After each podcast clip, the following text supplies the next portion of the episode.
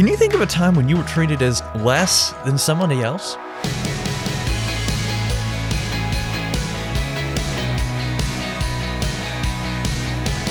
Hey there, I'm Andrew Stevens, and this is Unlocked, your daily key to unlocking God's Word in your life. Our devotion today is going to look at a all too common situation that we all have to face. It's called When Others Treat You Unfairly, and it was written by Emily Alker. Our broken world is full of unfairness. You might have a sibling who your parents always treated as their favorite child. No matter how much you try to impress your parents or get them to see what you can do, their eyes are always on that sibling. This can leave you feeling frustrated or even heartbroken. Maybe you have someone who was always a friend to you until someone new started at your school. Now that person has moved on from you and all their plans revolve around their new friend. This can be hurtful and it can make you doubt yourself and your value. But God showed how valuable you are by giving His Son for you. Jesus came to live among us, and He knows what it's like to be treated unfairly. His friends abandoned him, and authorities treated him like a criminal, even though he had done nothing wrong.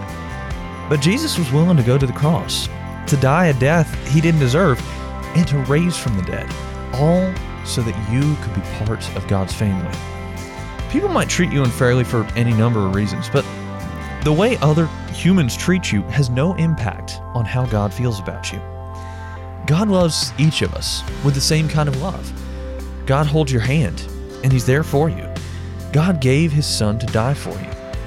God sees the pain you're in, and He cares about you. While life on this earth is not fair and humans often mistreat each other, you can trust that God is going to love you always, and He is never going to mistreat you. So let's talk about this. What are some questions going through your mind right now? Can you think of a time when you were treated as less than someone else? How might it be comforting to know that Jesus experienced this too? When we are treated unfairly, God has compassion on us. He invites us to cry out to Him in our pain and remember how He feels about us. Consider taking a moment to come to Jesus in prayer. As you and I can read in Jeremiah 31, verse 3, the Lord appeared to us in the past, saying, I have loved you with an everlasting love. I have drawn you with unfailing kindness. Now, I'd encourage you to read in your Bible Romans chapter 2, verse 11, as well as Ephesians 3, 17 through 19 to help keep God's Word alive in your life. Unlocked is a service of Keys for Kids Ministries. How would you like to write for Unlocked, just like Emily did for our devotion today? If you're interested, check out our writer's guidelines at unlocked.org. Also, be sure to check back tomorrow because Emily is going to look at the trap of indecision.